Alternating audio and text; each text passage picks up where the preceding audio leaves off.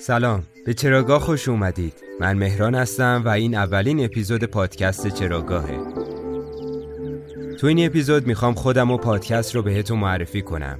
شغل و تخصص من مشاور تغذیه و رژیم درمانیه. اما سرگرمی من از وقتی بچه بودم کتاب خوندنه. اولین کتابی که هدیه گرفتم اسمش بود به من بگو چرا. از همون روز کتاب شد دوست و همراه همیشگی من. از اونجا که شخصیت اجتنابی و درونگرا داشتم وقتی با آدمای دیگه می رسیدم هر چی جدید خونده بودم رو براشون تعریف می کردم اینجوری دوستای جدید پیدا می کردم حالا تو پادکست چراگاه همین مسیر قدیمی رو دنبال می کنم به امید پیدا کردن دوستای جدید دونستنی های جذابی که از کتاب های انگلیسی زبون پیدا کردم ترجمه می کنم و اینجا تو پادکست چراگاه خلاصش رو براتون تعریف می کنم اما چرا اسمش رو گذاشتم چراگاه؟ سفر علمیمون رو تو هر اپیزود با یک چرا شروع می کنیم تو مسیر پیدا کردن جواب سوالامون از علوم مختلف کمک می گیریم از علم عصب شناسی، هورمون شناسی، روانشناسی، ژنتیک، اپیژنتیک، تبارشناسی، فرهنگ و بررسی میلیون ها سال تکامل. یعنی از زاویه دید علوم مختلف به یک پدیده یا رفتار خاص نگاه می‌کنیم تا در نهایت به یک دید کلی برسیم. این چارچوب و رویکرد علمی رو سر کلاس رابرت ساپولسکی یاد گرفتم.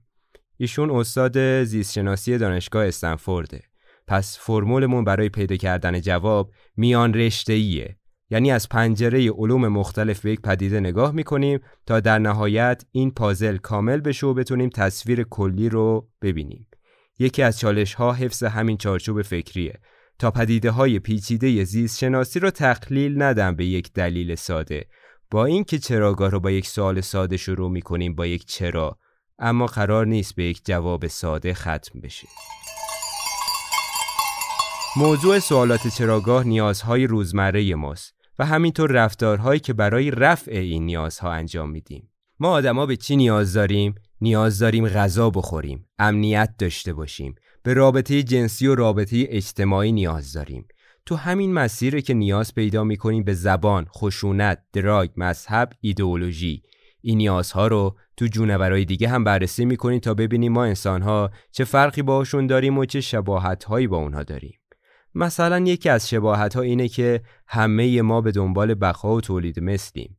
اما از اونجا که انسان پیچیده ترین جاندار از نظر روابط اجتماعی و مغزش هم برای همین پیچیدگی روابط پیچیده تر از جونورای دیگه تکامل یافته در نهایت بقا و تولید مثل گونه انسان توضیحش خب خیلی پیچیده است. اما اجازه بدین چند تا مثال بزنم تا شما هم متوجه این پیچیدگی ها بشید.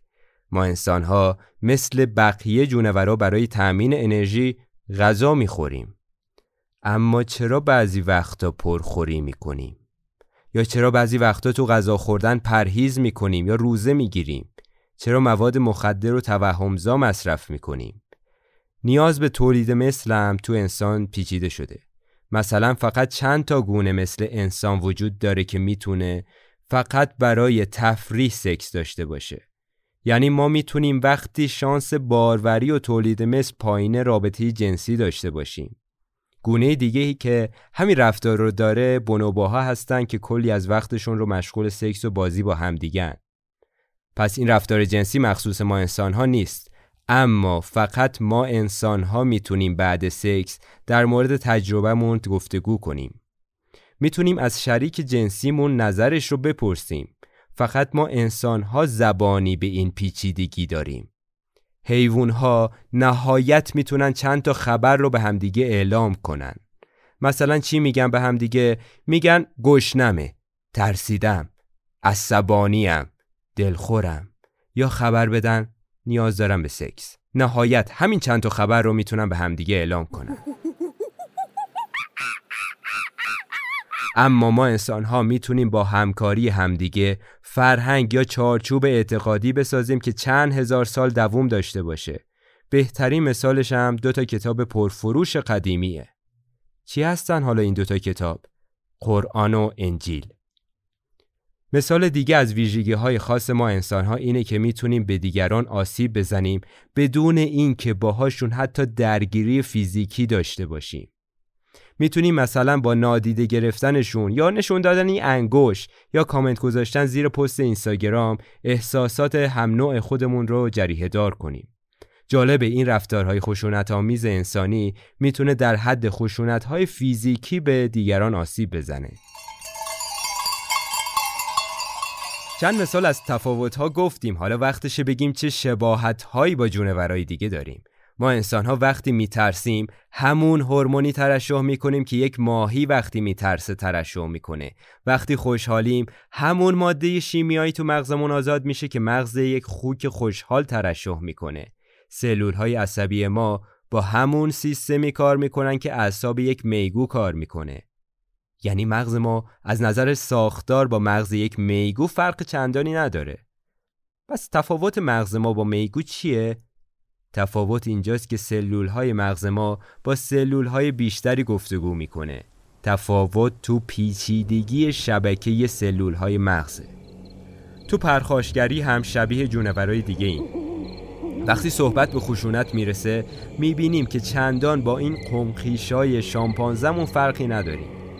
می‌بینیم که از چماق و مشت و لگت یا پرتاب سنگ برای کشتن هم نوع خودمون استفاده می‌کنیم.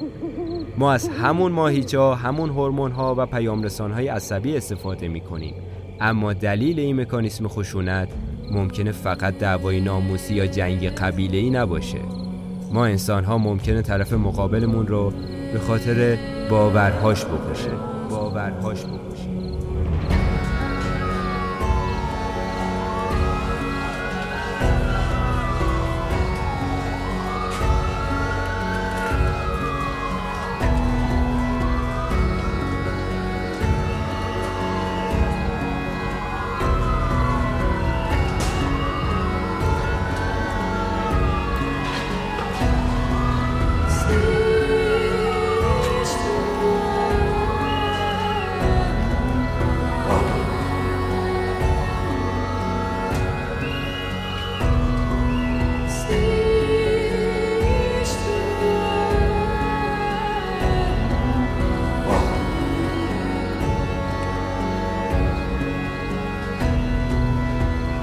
بعضی وقتا به خاطر ویژگی های ظاهری و حتی بیمعنی مثل سبک لباس پوشیدن ممکنه حتی اعضای خانواده خودمون رو بکشیم.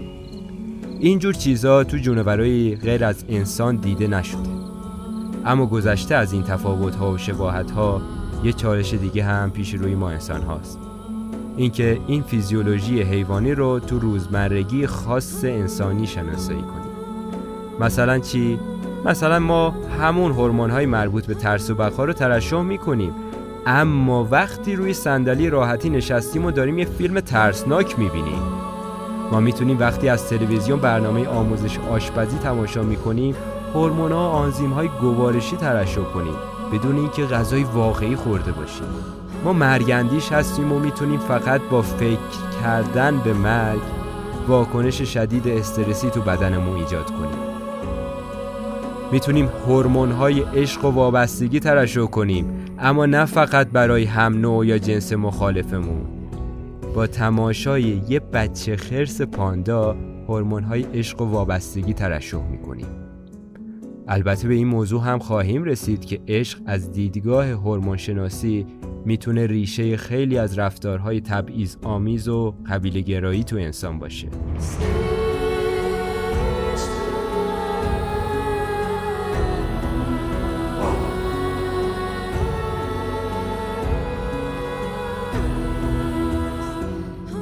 پس لزوما عشق همیشه سازنده نیست.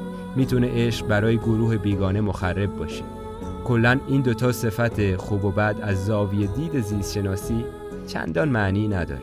گاهی ارزش های فرهنگی با بیولوژی بدنمون تضاد پیدا می‌کنه. برای همین ما انسان ها این همه تناقض تو رفتارهامون داریم. مثلا بعضی وقتا خشونت طلبیم و بعضی وقتا صلح طلب. دوستدار محیط زیستیم اما همزمان مخرب ترین گونه بین تمام جونوراییم.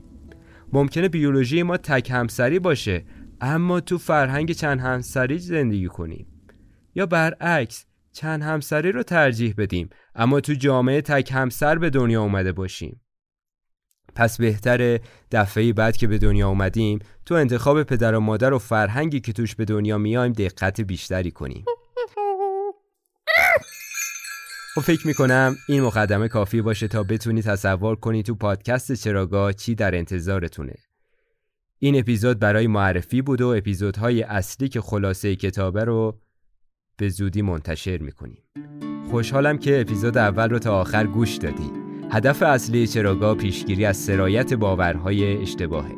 ما انسانها بیشتر از اونی که تصور می‌کنیم از اجتماع اطرافمون تقلید می‌کنیم. پس اگه خطایی تو صحبتام پیدا کردی کامنت بذار تا اشتباهم رو هرچی سریعتر جبران کنم. پادکست چراگاه رو می‌تونی تو Spotify و Apple Podcast و Google Podcast و تمام اپلیکیشن های پادگیر پیدا کنید. شنیدن این پادکست رایگانه و همیشه رایگان میمونه. بهترین حمایت از چراگاه اینه که دوستاتون رو به چراگاه دعوت کنید.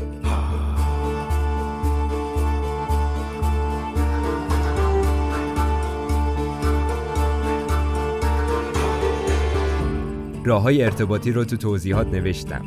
لینک کانال یوتیوب و تلگرام را هم می‌تونید همونجا پیدا کنید.